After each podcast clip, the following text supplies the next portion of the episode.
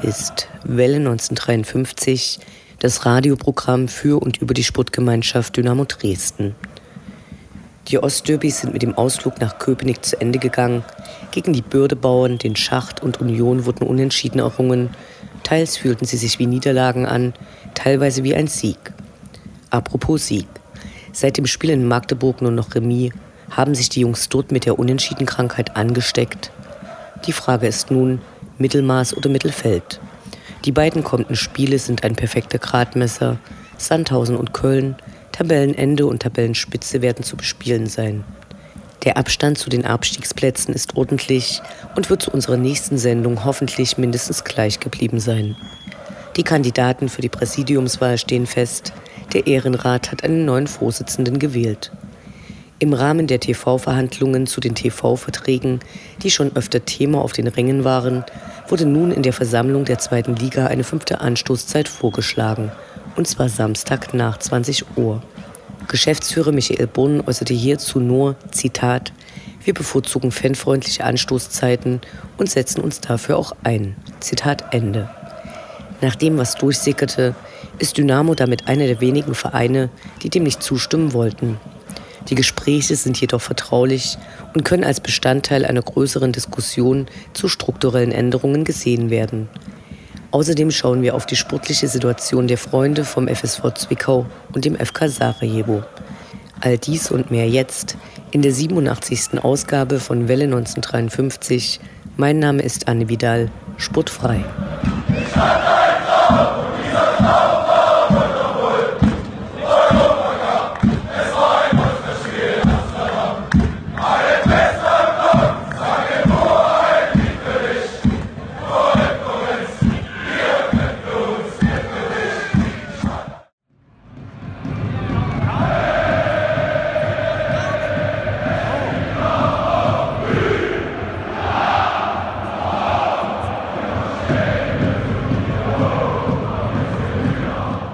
Der Blick zurück.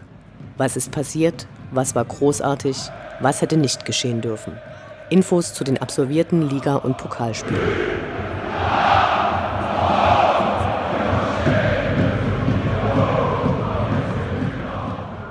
Zehnter Spieltag, 19. Oktober, Freitag 18.30 Uhr, SG Dynamo Dresden gegen den Schacht. Nach dem enttäuschenden Unentschieden in der sachsen-anhaltinischen Hauptstadt sahen viele die Mannschaft für einen Sieg in der Pflicht. Überraschend zunächst die Aufstellungen. Sören Gonte übernahm die Kapitänsbinde vom verletzten Marco Hartmann. Patrick Ebert fehlte wegen seiner gelben Karte. Wie schon in den vergangenen Jahren lief Dynamo im Rahmen der Fairwochen, bei denen gegen Rassismus aufgetreten wird, mit Love Dynamo Hate Racism Trikots auf. Die Spannung war groß. Die Fans aus dem Schacht zeigten eine Choreo mit vielen silbernen und violetten Metallicfahnen und einigen Plinkern. Auf dem Rasen ging es gleich zur Sache. Sehr emotional, viel Geschuppe, viel Schauspielerei. Die Goldfüße schienen verstanden zu haben, welche Bedeutung diese Partie hatte. Leider hatten das die Gäste besser. Und so ging sie mit viel Glück nach einem Lattenschuss, der dann ins Tor abprallte, in Führung. Doch Dynamo konterte schnell und stark. Nach Vorgabe von Janis Nikolaou und Ayas Ausmann sprintete Musa Kone über das halbe Feld und ließ den besonders unbeliebten Schachterschlussmann Mennel, auf den auch ein paar Eier geworfen wurden, keine Chance. Es folgte ein befreiender Jubel, der in Magdeburg spielentscheidend verschossene Elfmeter von Musa Kone dürfte damit endgültig verziehen sein. Die Partie wurde zunehmend rauer, die Laienspielkurse scheinen bei der Wismut mittlerweile mit großer Professionalität durchgeführt zu werden. Das bewahrte den Schacht aber nicht vor einer Dezimierung. Kurz nach Wiederanpfiff wurde deren Spielerrapp vom Platz gestellt. Der K-Block zeigte um die 50. Minute herum eine Choreo, die in ihrer Umsetzung recht lange dauerte. dann aber sehr schöne Bilder lieferte.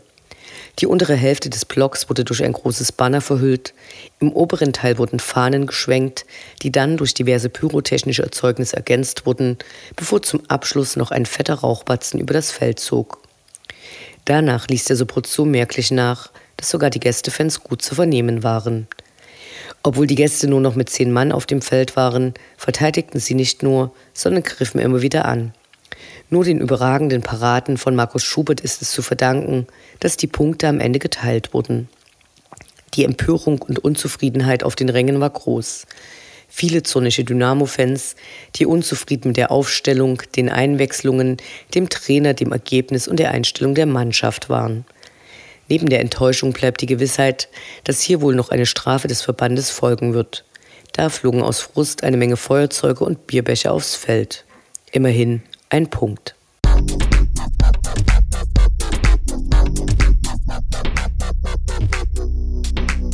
Elfter Spieltag, 28. Oktober, Sonntag 13.30 Uhr, 1. FC Union Berlin gegen die SGD. Am Ende stand ein 0 zu 0, das erste seit langer Zeit. Der Punkt fühlte sich ein bisschen besser an als bei den beiden vorangegangenen Spielen, das war es dann aber auch schon. Ein eisiger Wind wehte, als sich viele der Fans mit einem Riesenaufgebot der Polizei vom Bahnhof zum Stadion an der alten Fürsterei aufmachten. Die Kontrollen verliefen problemlos, teilweise wurden stichprobenartig sogenannte Tiefenkontrollen durchgeführt, bei denen die Betroffenen in den nicht einsehbaren Kassenhäuschen ihre Jacken und Schuhe ausziehen mussten. Auf dem Spielfeld wurde engagiert zur Sache gegangen, hochkarätig war es keinesfalls. Wenig nachvollziehbar ist der gute Tabellenplatz von Union. Das Tore-Schießen ist zum Glück nicht ihre Stärke. Der Schiedsrichter entwickelt sich mit dem Fortlauf der Partie zum Hassobjekt, pfiff er doch konsequent gegen Dynamo, ahndete wenig der teilweise überharten Fouls der Berliner und zeigte dann Janis Nikolaou nach einer halben Stunde gelb-rot. Das ließ die Stimmung weiter absacken. Es war eine stellenweise ganz schwache Vorstellung auf den Gästeringen. Patrick Ebert sah wieder gelb, und führt damit die Tabelle der gelben Karten in der zweiten Liga mit sechs Stück an. Mit viel Engagement verteidigte Dynamo den einen Punkt und mit viel Glück für Dynamo und einer wieder überragenden Leistung von Markus Schubert, der zu Recht mit Sprechchören gefeiert wurde, wurden auch die unerklärlichen vier Minuten Nachspielzeit geschafft. Die Abreise gestaltete sich wegen des Straßenbahnverkehrs recht zäh und mit langen Wartezeiten, bevor die Dynamo-Fans angeführt von einem Polizeitransporter, auf dessen Dach ein großer LED-Schirm das Dynamo-Logo zeigte, zum Bahnhof und den Autos laufen konnte. Zufrieden war keiner. Verbrechen und Strafe. In dieser unbeliebtesten aller Rubriken, die hoffentlich nicht oft gesendet wird, geht es um neue Strafen, verhängt gegen die SGD.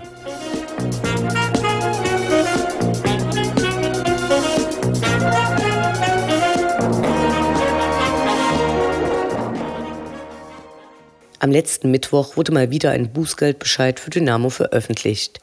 23.500 Euro Strafe werden für aus DFB-Sicht sanktionswürdige Vorgänge beim Pokalspiel gegen Rüdinghausen in Lotte und das Heimspiel gegen Heidenheim fällig. Für das Pokalspiel werden gleich 20.000 Euro der Summe angesetzt. Begründung ist hier das, Zitat, unerlaubte Öffnen eines Tores und das Betreten des Innenraums. Zitat Ende. Das klingt schon ganz anders als das damals von einigen Zeitungen verbreitete Gerücht über einen versuchten Platzsturm. Ungerechtfertigt ist die Höhe der Strafe aus unserer Sicht trotzdem. Für das Werfen von Gegenständen auf den Platz beim Spiel gegen Heidenheim wurden 3500 Euro angesetzt. Dynamo hat angekündigt, diese Strafe auf einen identifizierten Werfer umlegen zu wollen. Hier wäre es interessant zu erfahren, ob dies anteilig oder in ganzer Höhe geschieht und ob die Person ihrerseits Rechtsmittel einlegen wird. Damit hat der DFB nun den August 2018 abgearbeitet. Weitere Strafbescheide sind leider nur eine Frage der Zeit. Unendlich sind die Weiten des Universums der Sputtgemeinschaft Dynamo Dresden. Alles rund um die SGD.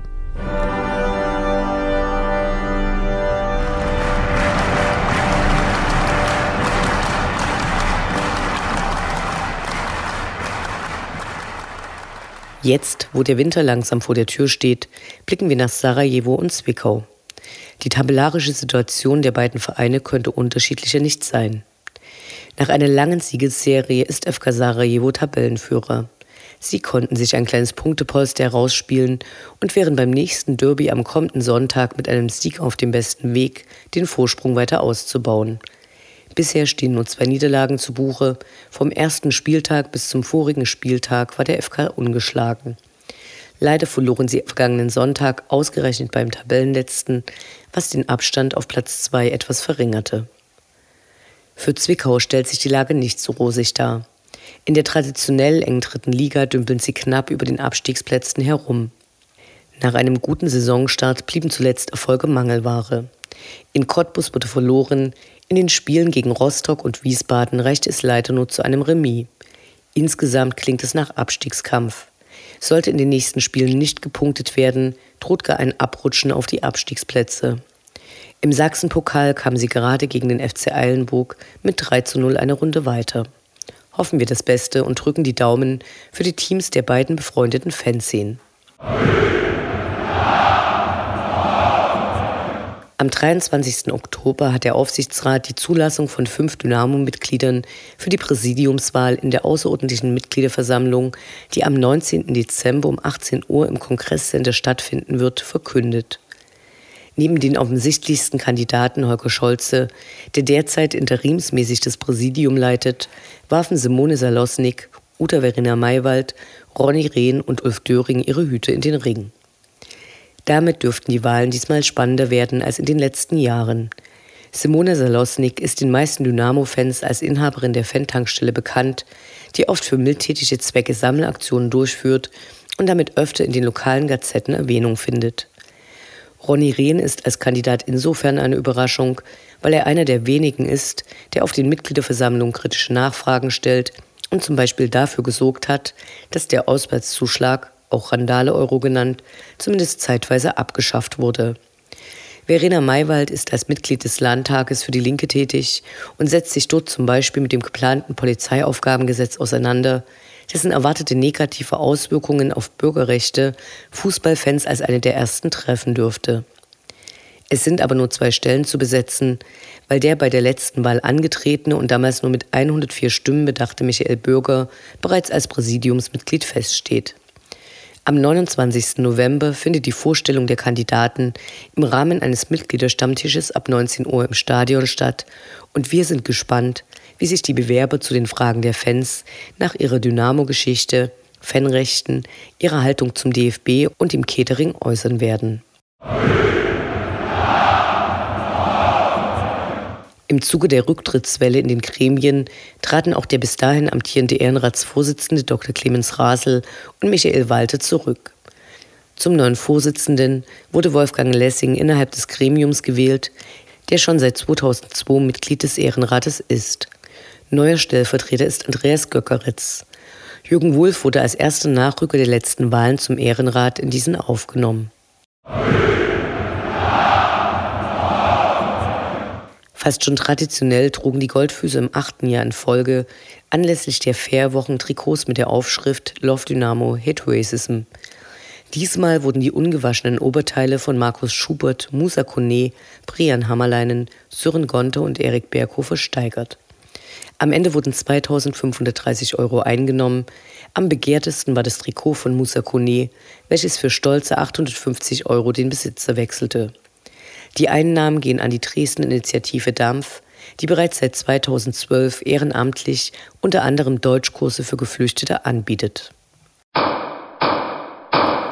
Paragraph 1. Die Würde des Fans ist unantastbar. Schön wär's. Fußball als Experimentierfeld über Probleme im Spannungsfeld zwischen lebendiger Fankultur, Kommerzialisierung und staatlicher Repression.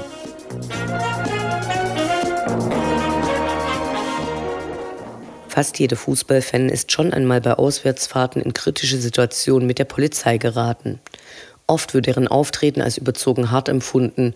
Auch Verletzungen durch die Polizei sind häufiger, als es die Berichterstattung über martialische Fans vermuten lässt. Ein kritischer Blick auf die Polizei erfolgt selten, weil viel zu oft die Pressemitteilungen der Polizei ohne weitere Nachfragen durch die Redaktionen übernommen und verbreitet werden. Gerade wird der Angriff der Polizei während des Spieles Dortmund gegen Hertha heiß diskutiert, als eine Hundertschaft, nachdem Pyro abgebrannt worden war, vor den Gästeblock geschickt wurde, um zwei Zaunpfannen zu erbeuten. Diesmal variiert die Berichterstattung sehr. Einige fordern, in solchen Fällen Wasserwerfer einzusetzen, als ob Bengalos mit Wasser gelöscht werden könnten. Andere kritisierten, dass durch den vollkommen überzogenen Einsatz viele Unbeteiligte durch Pfefferspray verletzt wurden. Nun soll die Gewalt von Polizisten wissenschaftlich unter dem leicht sperrigen Namen Körperverletzung im Amt durch Polizeibeamte untersucht werden. Ab dem 8. November wird ein Umfragebogen freigeschaltet, in dem Betroffene ihre Erfahrungen schildern können.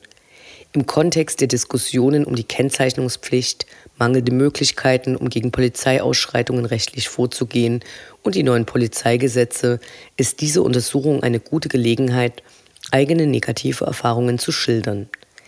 Die mit Mitteln der Deutschen Forschungsgesellschaft finanzierte und durch die Ruhr-Universität Bochum durchgeführte Studie richtet sich nicht nur an Fußballfans, dürfte aber für diese besonders relevant sein, weil sie an Spieltagen häufiger damit konfrontiert sind als bei anderen Freizeitaktivitäten. Den Ausgangspunkt ihrer Untersuchungen beschreiben die Forscher wie folgt. Zitat. Ausgangspunkt der Untersuchung ist der empirisch gesicherte Umstand, dass es beim Einsatz von Gewalt durch die Polizei in gewissem Umfang zu Fehlverhalten kommt. Polizeibeamtinnen wenden im Rahmen ihrer Dienstausübung tagtäglich unmittelbaren Zwang an, Dabei wird die Grenze zwischen rechtmäßigem Exekutivhandeln und unverhältnismäßigem Gewalteinsatz mitunter überschritten. Seitens der Staatsanwaltschaft muss in diesen Fällen der Tatbestand der Körperverletzung im Amt geprüft werden. Die sich hiermit befassenden Verfahren weisen eine besondere justizielle Erledigungsstruktur auf. In den meisten abschließend erledigten Fällen, 96 bis 97 Prozent, erfolgt eine Einstellung – zu etwa 90 Prozent wegen Verneinung eines hinreichenden Tatverdachtes durch die Ermittlungsbehörden. Nur rund zwei bis drei Prozent aller eingeleiteten Verfahren münden in einem Strafbefehlsantrag oder einer Anklage. Deliktsübergreifend liegt die Anklagequote bundesweit demgegenüber bei 27 bis 28 Prozent, beinahe um ein Zehnfaches höher. Bislang ist das Themenfeld rechtswidrige Gewaltanwendung durch Polizeibeamtinnen in Deutschland empirisch nur in Ansätzen bearbeitet. Die vorliegenden Studien und Berichte zu Deutschland erschöpfen sich in einer Auswertung von Statistiken und der qualitativen Betrachtung von Einzelfällen oder untersuchen die Perspektive von Polizeibeamtinnen. Zitat Ende. Eine hohe Mitmachquote kann nicht nur helfen, Polizeigewalt wissenschaftlich zu untersuchen, sondern als Ergebnis den öffentlichen Blick weiten und Diskussionen anstoßen, die bisher nicht geführt werden, weil bisher für viele klar scheint, wer daran schuld ist, die Fußballfans. Der Link ist zu kompliziert, um ihn hier mitzuteilen. Wir werden in den Shownotes darauf verlinken.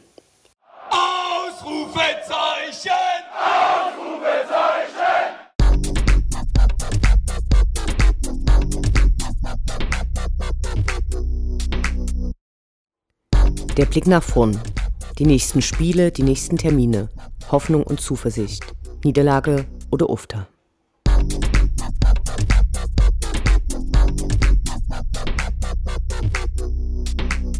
Zwölfter Spieltag, 2. November, Freitag 18.30 Uhr, SG Dynamo Dresden gegen den SV Sandhausen.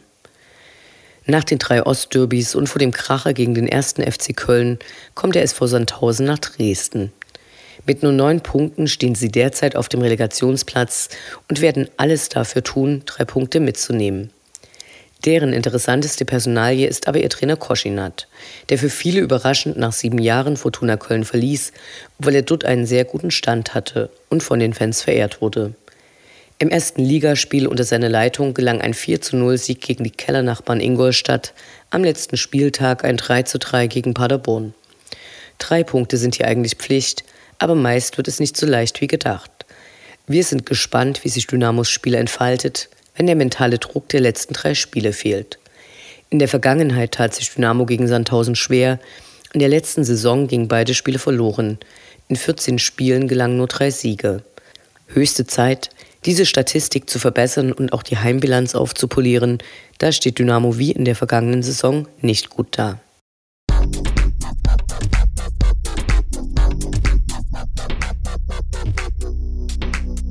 13. Spieltag, 10. November, Sonnabend 13 Uhr, 1. FC Köln gegen die SG Dynamo Dresden. Kurz vorm Anpfiff der närrischen Saison tritt Dynamo beim 1. FC Köln an, der nach elf Spieltagen Tabellenführer ist. Letzte Saison wurde von den Kölnern ziemlich selbstbewusst die Kampagne Return of the Goat ins Leben gerufen, um in den sozialen Netzwerken einen lustigen Hashtag zu haben. Die Wiederkehr in den Europapokal verlief nicht sehr glorreich, in der Gruppenphase war Schluss und am Ende der Saison stand der Bundesliga-Abstieg, ein hoher Preis für die Teilnahme am europäischen Wettbewerb. Zumindest ein schwacher Trost. Der Abstieg in Liga 2 ist auch eine Rückkehr. Diese hatten sich die Kölner zwar nicht unter diesem Hashtag vorgestellt, aber das wird allein deren Sorge bleiben. Wie auch schon vor 14 Jahren Lukas Podolski verblieb ein deutscher Nationalspieler trotz Abstieg beim FC. Jonas Hector bekannte sich zum Verbleib in Köln und will seinen Club zum sofortigen Wiederaufstieg verhelfen. Eine Auswärtsfahrt, die große Euphorie auslöst. Sogar ein zusätzliches Kartenkontingent gab es, leider nur Sitzplätze, für die happische Preise fällig werden. Allein über Dynamo wurden mehr als 4400 Karten angeboten. Zwar liegt der letzte Aufenthalt noch nicht so lange zurück, der letzte Sieg in Köln ist aber eine Weile her. Am 8. Oktober 1994 errang Dynamo ein 1 zu 2. Nicht wenige dürften die Partie für ein Wochenende in der Rheinmetropole nutzen. Am Vorabend wird es deshalb einen deutschlandweiten Mitgliederstammtisch in der Rulach-Klause im benachbarten Leverkusen geben. Wir wünschen uns eine leidenschaftliche Partie und dann eine schnelle Abreise, um dem Faschingsterror zu entgehen. Dynamo Allee.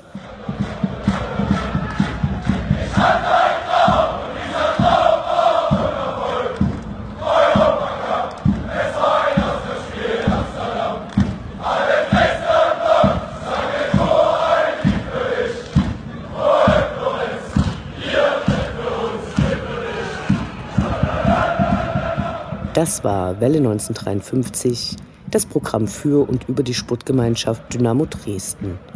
Eine neue Sendung über die SGD, uns, die Fans und alle Neuch und Widrigkeiten auf dem Weg zum Europapokal gibt es in zwei Wochen bei Coloradio und zum Nachhören im Internet auf welle1953.net als Podcast, den ihr selbstverständlich abonnieren könnt, um keine Sendung zu verpassen.